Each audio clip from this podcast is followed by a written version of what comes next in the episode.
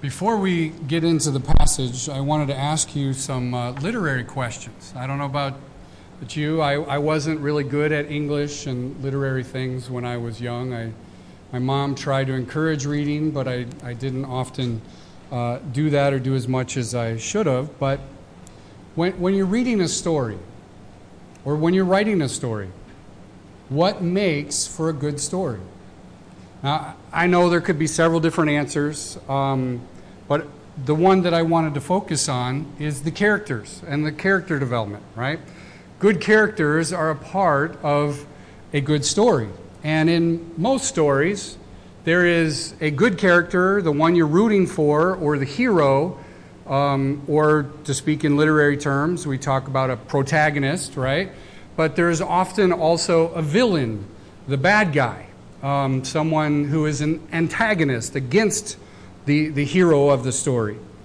Um, however, many, many stories, most stories that are written, have far more than just a protagonist and antagonist, right? A good guy and a bad guy. There's lots of other kinds of characters. In fact, um, Joanne and I used to chuckle because one of our children in um, early days of creative writing, um, this particular child would repeatedly write stories called The Good Guys and the Bad Guys. Like every story written was about the good guys and the bad guys. That was the title of the story. Um, and we chuckled um, because that's a simplistic view, right? And, and to repeatedly do that, it, it was humorous. But you know, a good story has more than just a good guy and a bad guy, there's other kinds of characters. And where I was going to get a little technical for you for just a minute is this concept of a character who is a foil. Have you heard that term before? Uh, a literary foil, I'm, I'm going to quote some definition to kind of explain, but the basic idea is a, is a foil character serves to kind of be an opposite of the main character to highlight character traits. All right, so I, I, took this off the, the internet. I think it was literary.net or something like that. But basically, they explain um, there is a literary term used to describe a character who serves to highlight the differences with the hero of the story. That term is foil. To quote, uh, and, and quoting them, it says, Foil is a literary device to illustrate or reveal information, traits, values, or motivations of one character through the comparison and contrast of another character. A literary foil serves for the purpose of drawing attention to the qualities of another character, frequently the protagonist or the hero of the story. This is an effective means of developing a deeper understanding of a character by emphasizing their strengths and weaknesses.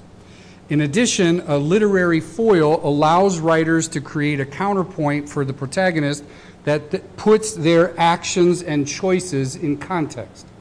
Now, in some stories, the foil character can be the antagonist, the enemy, or the villain who's against the hero. But that's not always the case. Sometimes the foil character is another person in the story just to highlight this difference. And I'm going to risk uh, using a contemporary example to maybe uh, um, illustrate this a little bit. I, I, think probably most people are familiar with the Lord of the Rings, right? Mo- most have seen Lord of the Rings or read Lord of the Rings. Well, in that story, um, there's nine people assigned to take the ring to destroy it. This this uh, ring of power that has a corrupting influence. And so there's nine people that go together. Frodo is the one assigned to take the ring but there's, not, there's eight others with him helping him. And one of them is Boromir, who is from one of the kingdoms. And Boromir, though he's a good guy, actually serves as a foil because what happens in the story, I'm ruining it for you if you haven't read it and you're planning to or, or to watch it, but Boromir decides he wants to take the ring because it can help in his kingdom to fight off the bad guys. So he tries to take the ring from Frodo. Well, he doesn't succeed, and eventually Boromir dies. But Boromir is a foil. He shows some bad character traits to highlight Aragorn, for example, who is another a king in the waiting, uh, another person who's, who's ultimately going to be the king, and he doesn't try to take the ring. So he stands out as a good example. Boromir also, if you know the story, also has a, a brother who also is tempted with taking the ring but decides not to try to take it. So Boromir, in a sense, serves as a foil for those two characters, highlighting their good qualities because demonstrating his bad qualities. So you might be saying, what's, what's the point of all this? A little long introduction. Well, the point is, I suggest to you that Jonah in our passage today is a foil character. He's not the bad guy, he's a prophet, he's a servant of the Lord. So he's not on the bad side. But he has bad traits, he has bad attitude, he has bad actions that serve for what purpose? To highlight who the hero of the story is. Who is the hero of the story? It is not Jonah. It is not the Ninevites. The hero of the story, like all Old Testament narratives, by the way, is God. God is the hero that this book is intended to explain to us. Another common example of where people get the hero of the story wrong is David and Goliath. Clearly, Goliath is the antagonist, right? And David is the protagonist. But ultimately, who's the real hero of the story? God is. God is the one who gives Israel the victory. David is his servant. He's just a shepherd boy. But God uses a lowly shepherd boy to deliver Israel from that evil warrior giant. So, as we look at the book of Jonah today, we're going to talk a lot about Jonah's bad attitude, Jonah's bad actions. But don't miss the point. The point of all that is to highlight how God is different and God is the ultimate hero, and God is the one whom we should worship and serve.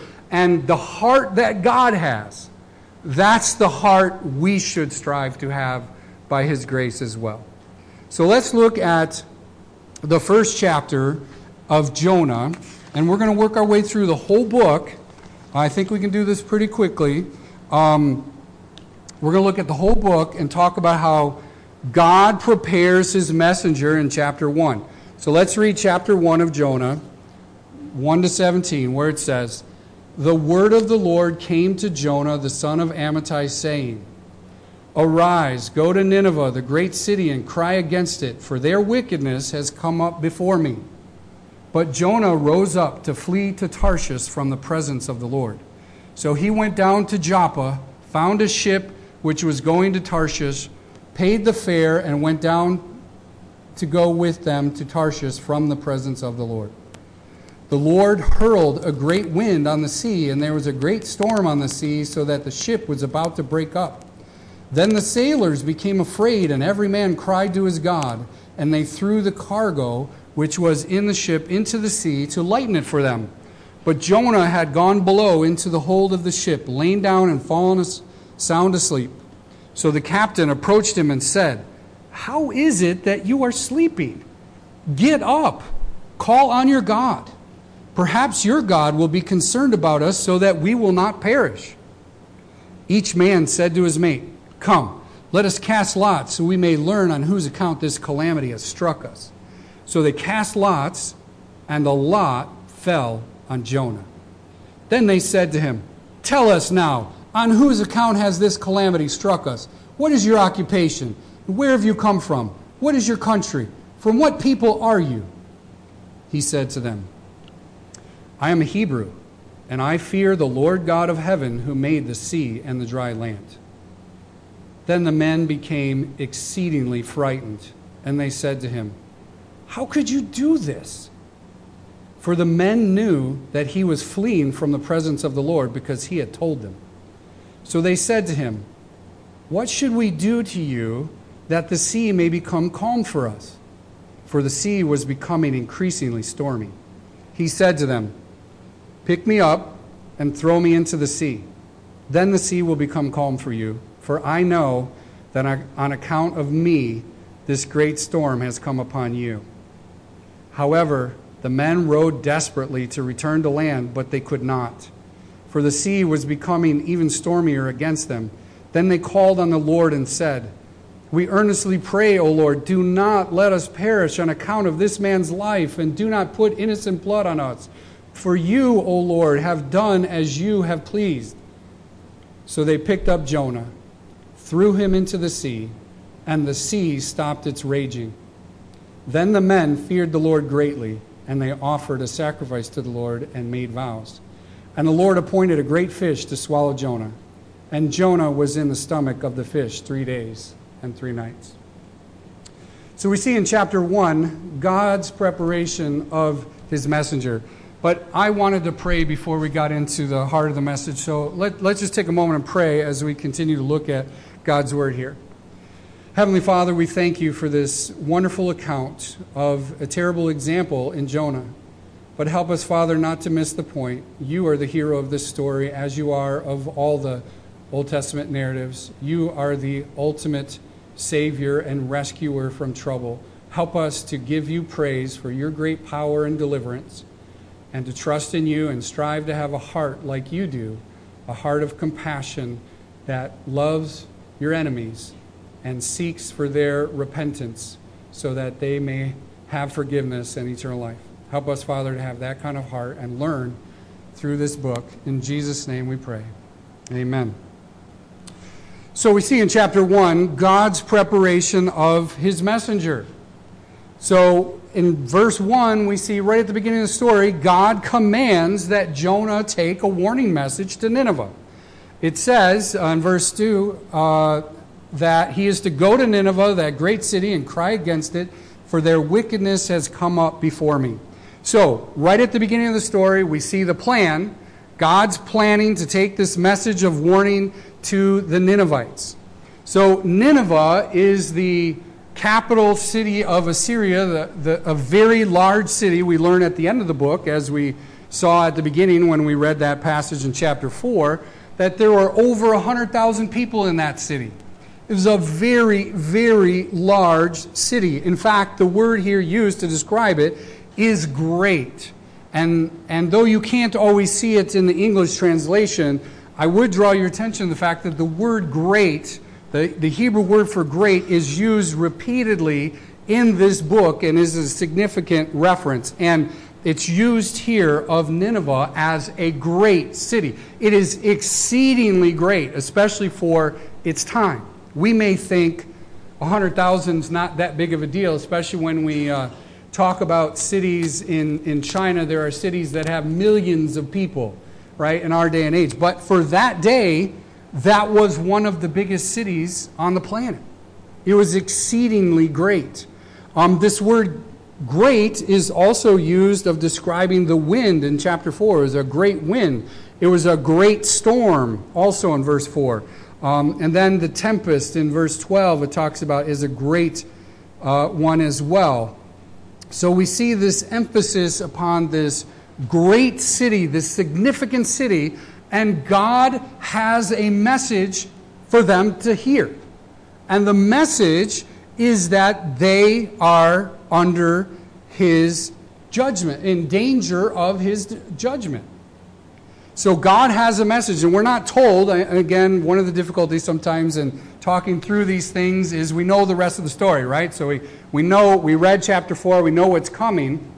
But at this point, Jonah doesn't know the rest of the story, right? He's just told to take this warning message. It's a simple message to warn them of coming judgment. There's no clear stated promise of deliverance if they repent at the message. That's not a part of the message directly. But what we do learn later is that the character of God is such that with sending a warning is the implied indication that there may be a possibility of this changing if you repent. And Jonah knows that, but he doesn't like Nineveh because Nineveh was part of Assyria, which were the enemies of Israel at that time. So there was constant conflict between Assyria and Israel, and, Assyria was typically the victor in those battles. And they were cruel and barbaric people. So Jonah didn't like them. Jonah wanted them destroyed. So he doesn't want to take this message of warning because he wants them to experience this judgment. But yet, this is all part of God's sovereign plan. God is going to accomplish his purposes in spite of human opposition.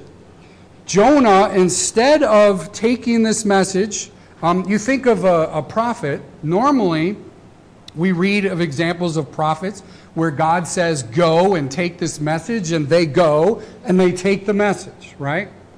But this story is shocking. This, this account is shocking because the prophet doesn't behave that way. So God literally says, Arise and go to Nineveh.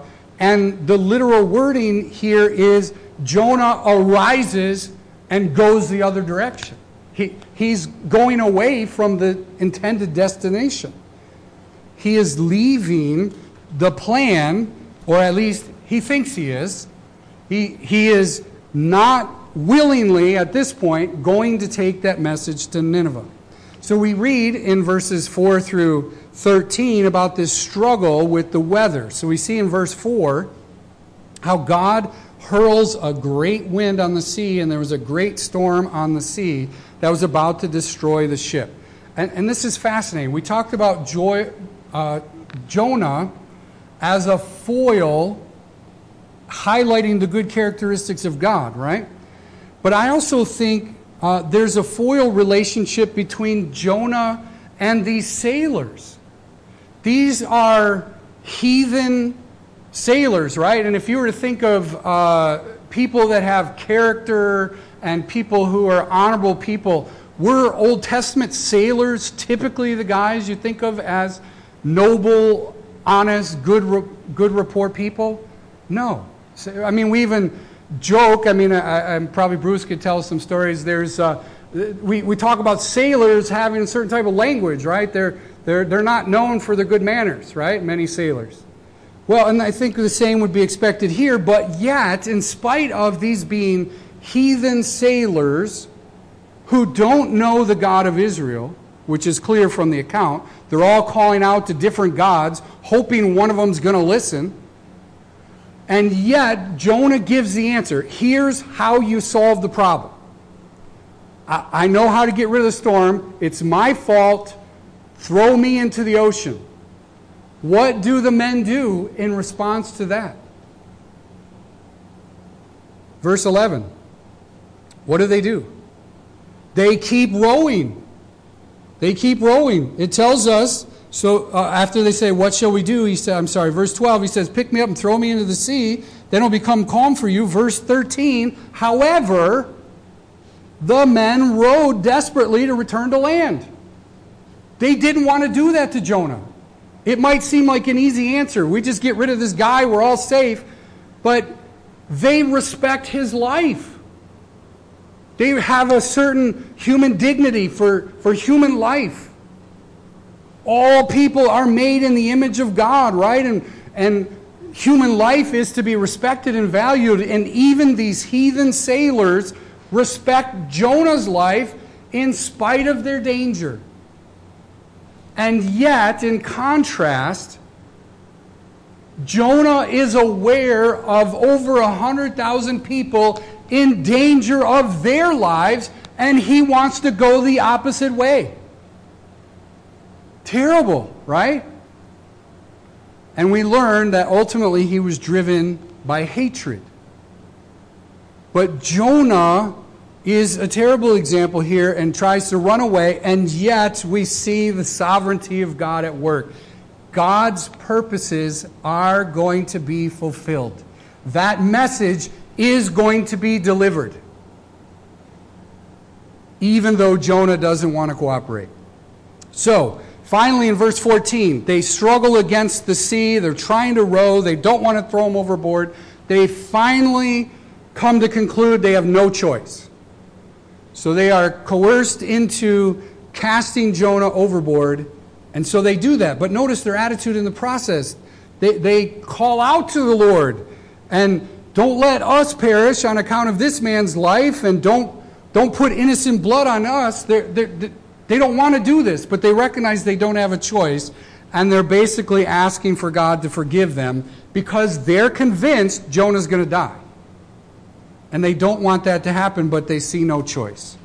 So they throw him overboard, and we know he is preserved because we see in uh, verse 17 it says, The Lord appointed a great fish to swallow Jonah, and Jonah was in the stomach of the fish three days and three nights.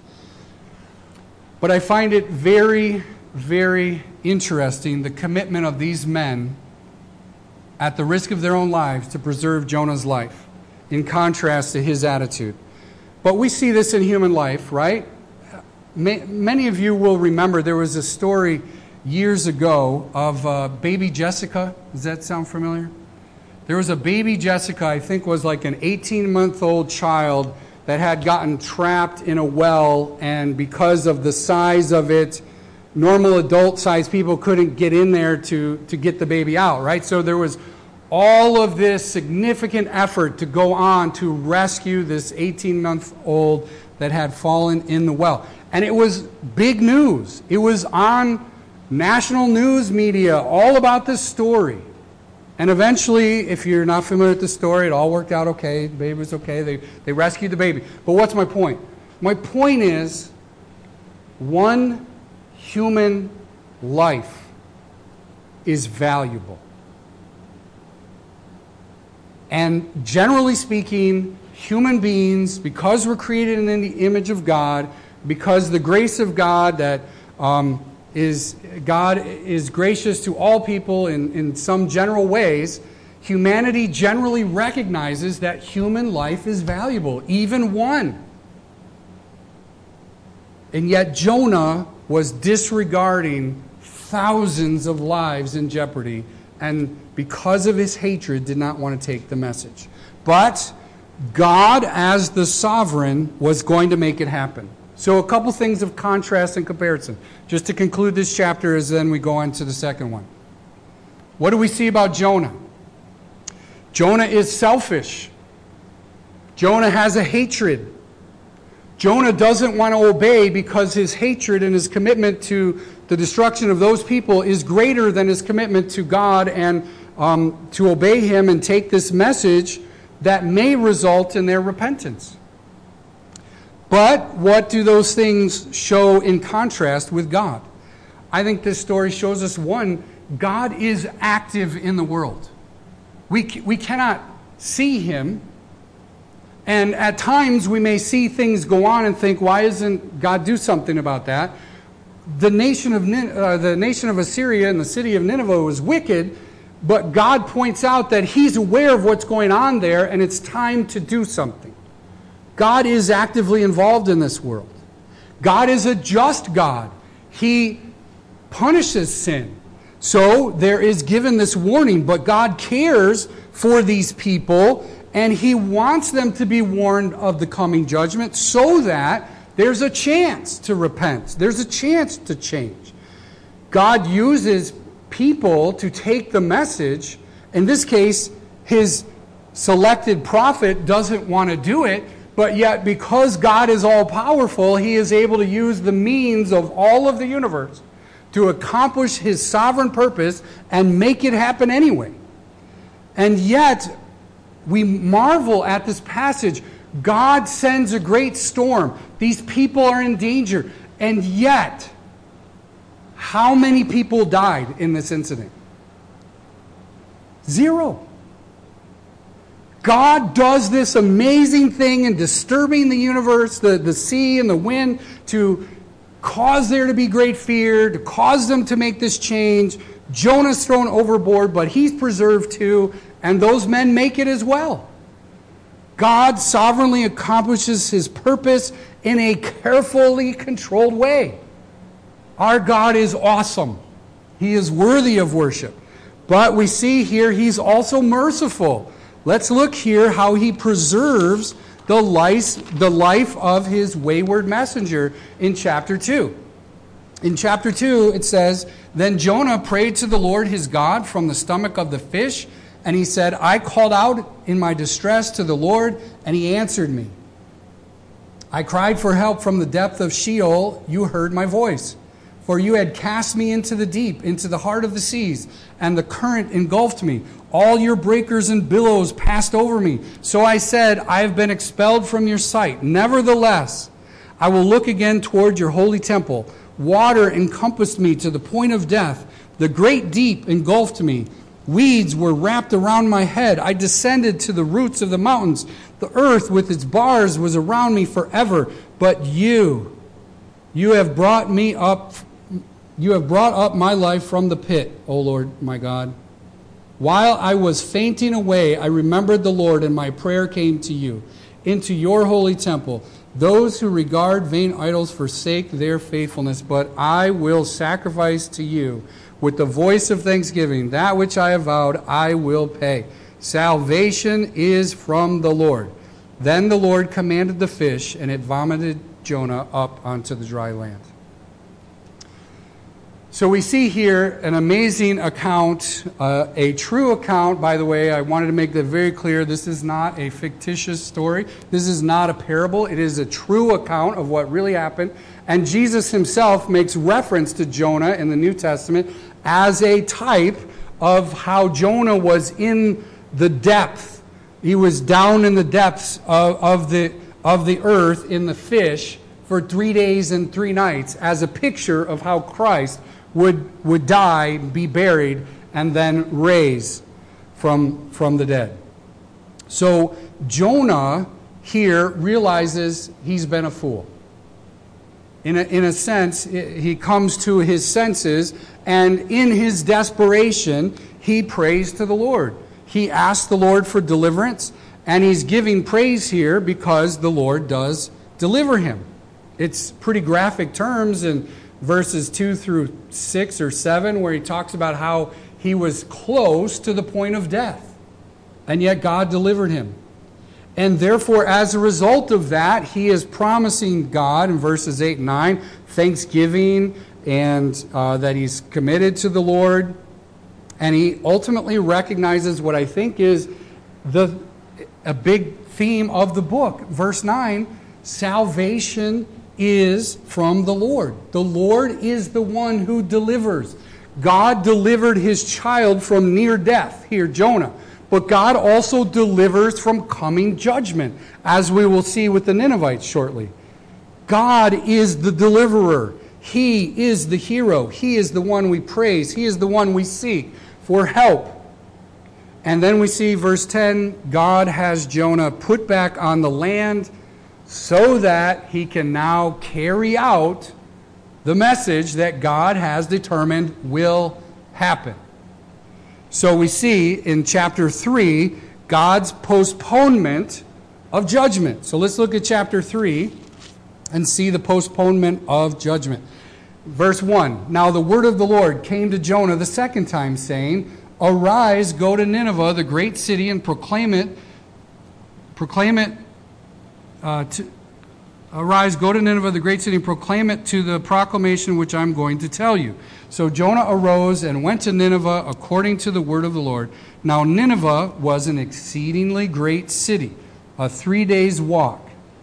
Then Jonah began to go through the city one day's walk, and he cried out and said, Yet 40 days, and Nineveh will be overthrown. I'm going to pause there for a minute. Jonah is now going to the city of Nineveh he has a fresh reminder of the command from God to preach this message, and God gives him the message to say. And so Jonah goes in about a day's journey, and it tells us that it's a three days journey to get all the way through it. So he's only about one third of the way into the city.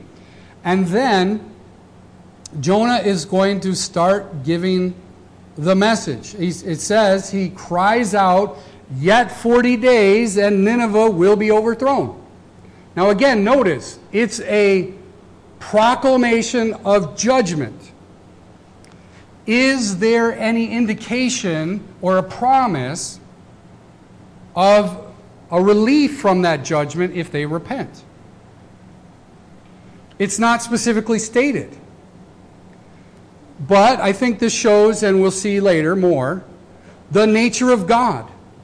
He gives warnings ahead of time so as to produce repentance, to bring about a change.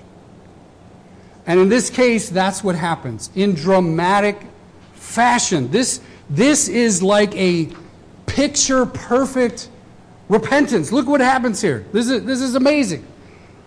Verse, verse 5. Then the people of Nineveh believed in God. So there, there's a recognition of the Lord God. They, they believe in Him. They call a fast. They put on sackcloth from the greatest to the least of them. When the word reached the king of Nineveh, he arose from his throne, laid aside his from, his robe from him, covered himself with sackcloth, and sat on ashes. And he issued a proclamation and said, In Nineveh, by the decree of the king and his nobles, do not let man, beast, herd, or flock taste the thing do not let them eat or drink water. Both man and beast must be covered with sackcloth, and let men call on God earnestly, that each may turn from his wicked way, from the violence which is in his hands. Who knows? God may turn and relent and withdraw his burning anger so that we will not perish. Imagine this. What a revival, right? Everyone responds, even up to the king. And the king makes an order that people are to fast and, and call out to God. I even chuckle that even the animals are subjected to this ordinance as well. Right? This is an extreme example, which is the ideal picture of what repentance should be right? Now, ultimately, we know repentance should involve the ongoing change of life that persists. And ultimately, Nineveh did turn back to their sinful ways. We don't know how long this lasted or how persistent, but at least for a moment in time, there is this repentance. And it's like an ideal example of what repentance should look like. Everyone, top to bottom, they, they repent, they call out to God. So, what should happen? Well, it tells us, verse 10 God saw their deeds, He turned, uh, that they turned from their wicked way. So, there was not just a faking of a, a prayer to God with no genuine, there is a change. There's some change that takes place. They turned from their wicked way. They and therefore God relented concerning the calamity which he had declared he would bring upon them, and he did not do it. So, as we said, the warning of God, though there wasn't a specific promise that if they repented, there would be a change, but that's what happened. There is in the warnings of God this implicit understanding that often, if people repent, there is an opportunity for change to happen and that judgment to be removed. And that's what happened here because God is gracious. God withholds the judgment that they were due because of their repentance. Great, right? Time to rejoice. I know it loses the effect a little bit because you know the rest of the story. But this is intended to be shocking. If this is your first time reading this story, you're shocked at what comes next. What comes next? We see that God has to rebuke his wayward messenger because of his attitude. What happens, verse 1? But it greatly displeased Jonah, and he became angry. What? Imagine, I, I, work in the city of Ann Arbor, or, or, when we work in person. I'm not working in person right now, but um, my job is in Ann Arbor. The city of Ann Arbor is around 100, 120,000 people.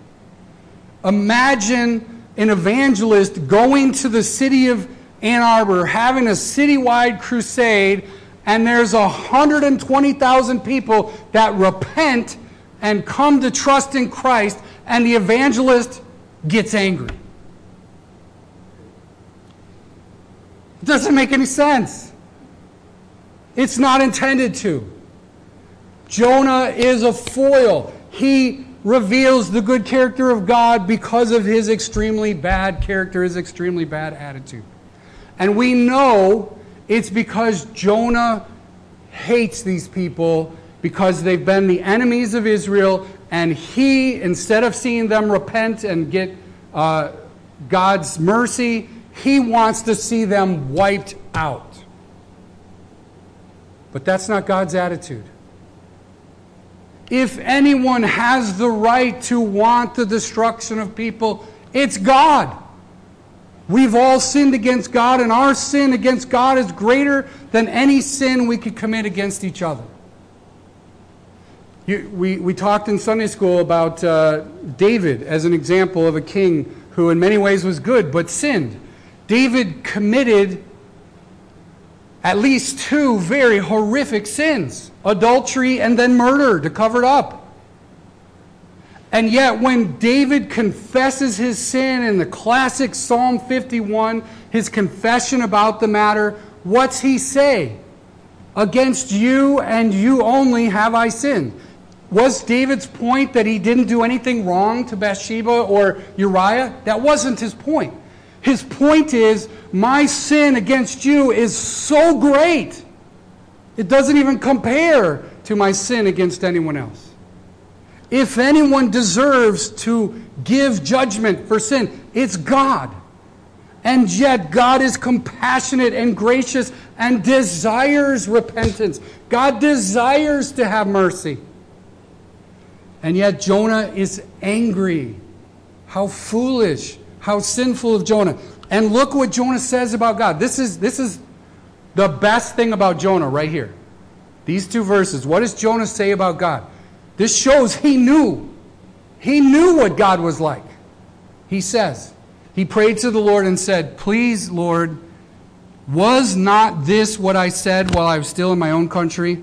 Therefore, in order to forestall this, I fled to Tarshish, for I knew that you are a gracious God and compassionate God, slow to anger and abundant in loving kindness, and one who relents concern, concerning calamity.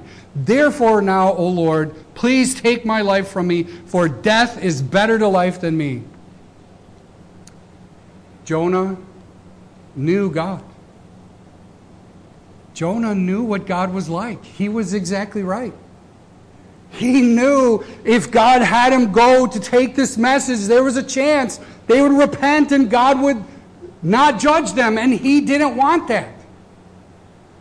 How sinful of Jonah to be driven by his hatred for these people and to be contrary to the heart of God.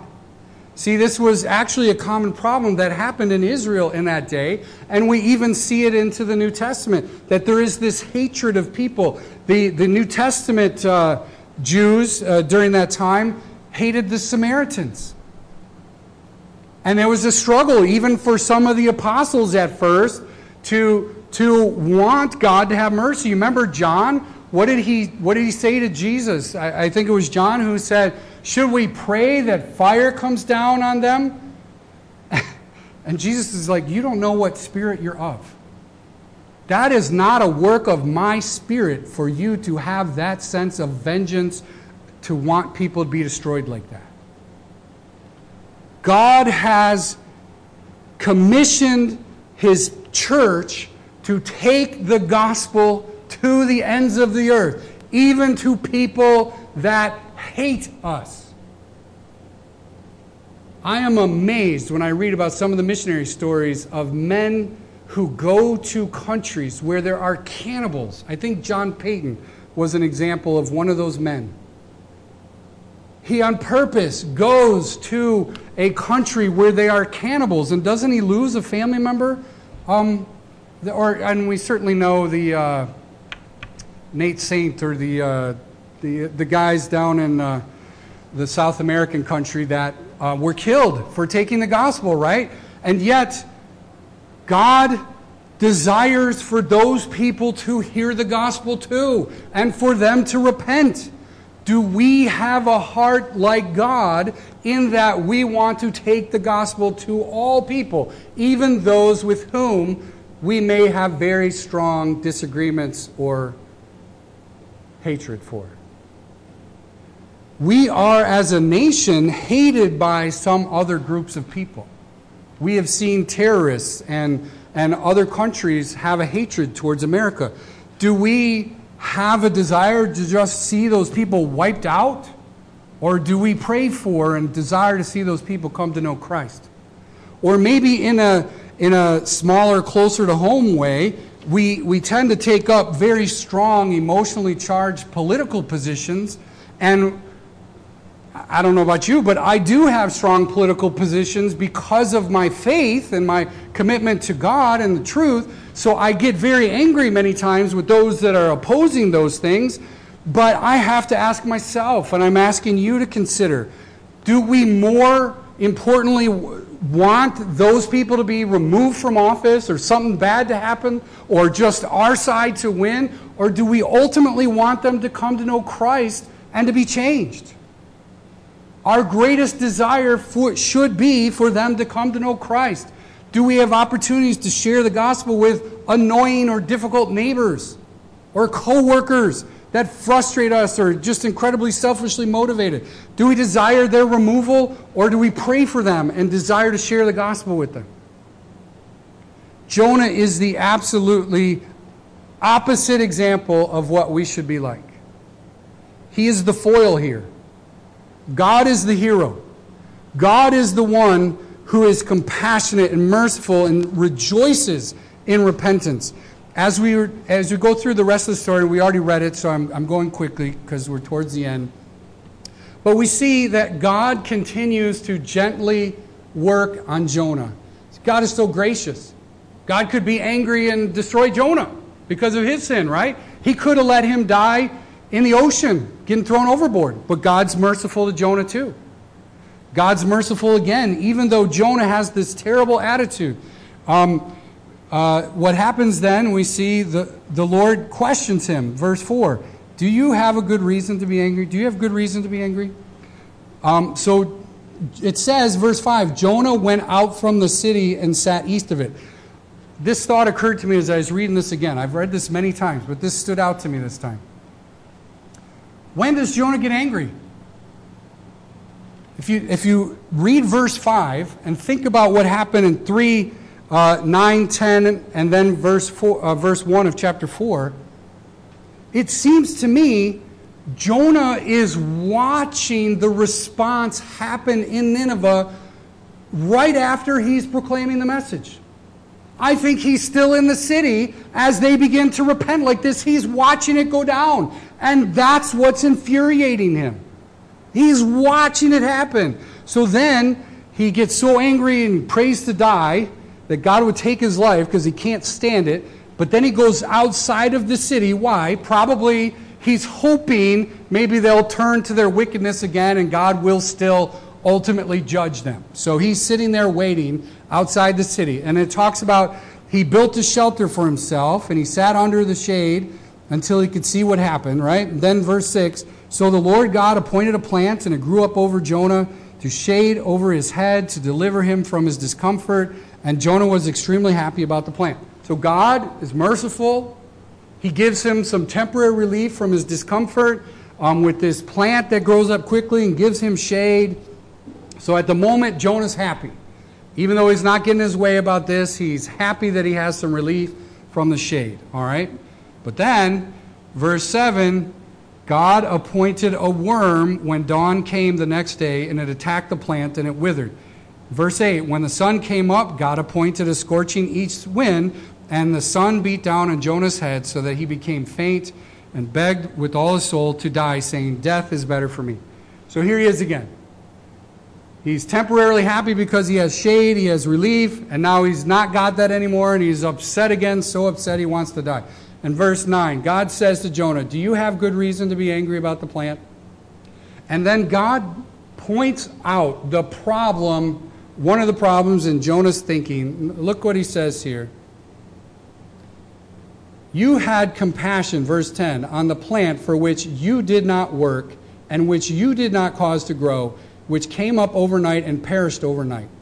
Verse 11 Should I not have compassion on Nineveh, the great city in which there are more than 120,000 persons who do not know the difference between the right hand and left, as well as many animals? God points out the foolishness of Jonah's thinking. He is so emotionally wound up in a plant that gives him temporary relief that he is upset at its destruction. And yet, God points out there's more than 120,000 people in danger of destruction, and you don't care about them. Wicked wrong. But God is the hero. God is the one we should be like. God does have compassion. God uses the environment and the circumstances of the world to accomplish his purposes, but his purpose today is for us to be involved in taking the warning of coming judgment. There is a coming judgment. It's a part of the gospel message. I don't know about you, but sometimes for me, that is a difficult thing to communicate. But it is a part of the message. The reason why people need to repent is that they are sinners under the wrath of God. And if they don't repent, they will experience eternal judgment. We must warn people of this coming judgment. We must not get caught up in the petty things of life that don't matter or get angry with people such that we can't even give them the gospel. We need to have a heart like God that is concerned for wicked sinners everywhere. We need to be engaged in the gospel. There are so many different needs. There are places that don't have missionaries. There are places that don't have Bibles. There are people everywhere that need to hear the gospel. Do we have a heart like God? Are we eager to take that message? I know all of us at some level uh, may have a desire probably have a desire to see people saved, but all of us would have to acknowledge not like we should, right? So maybe it's a matter of degree, and we need to confess and ask God to increase our burden for these people, but I think we also need to ask God to reveal in our own life are there people that we have grown so opposed to that it hinders our desire for them to come to know Christ or would hinder our ability to share the gospel with them.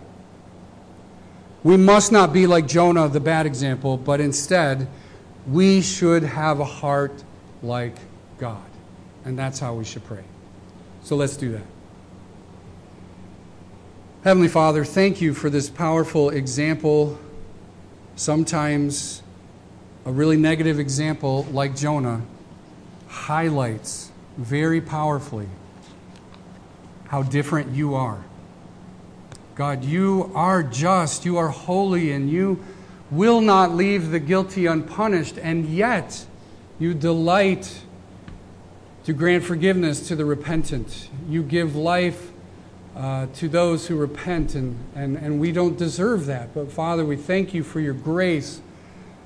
Help us, Father, help us to be committed to what you are committed to, to taking the gospel to the ends of the, wor- the world. We can't all go every place, everywhere, but through giving, through prayer, and sometimes going, we can contribute to the cause. Help us, Father, to be actively engaged in the mission that you are carrying out in the world. And Father, help us to recognize maybe people, individuals, or maybe groups of people with which we've become too frustrated or angry, and that's hindering our prayers or our ability to witness to them. Help us to see that and confess it and forsake it. In Jesus' name we pray. Amen.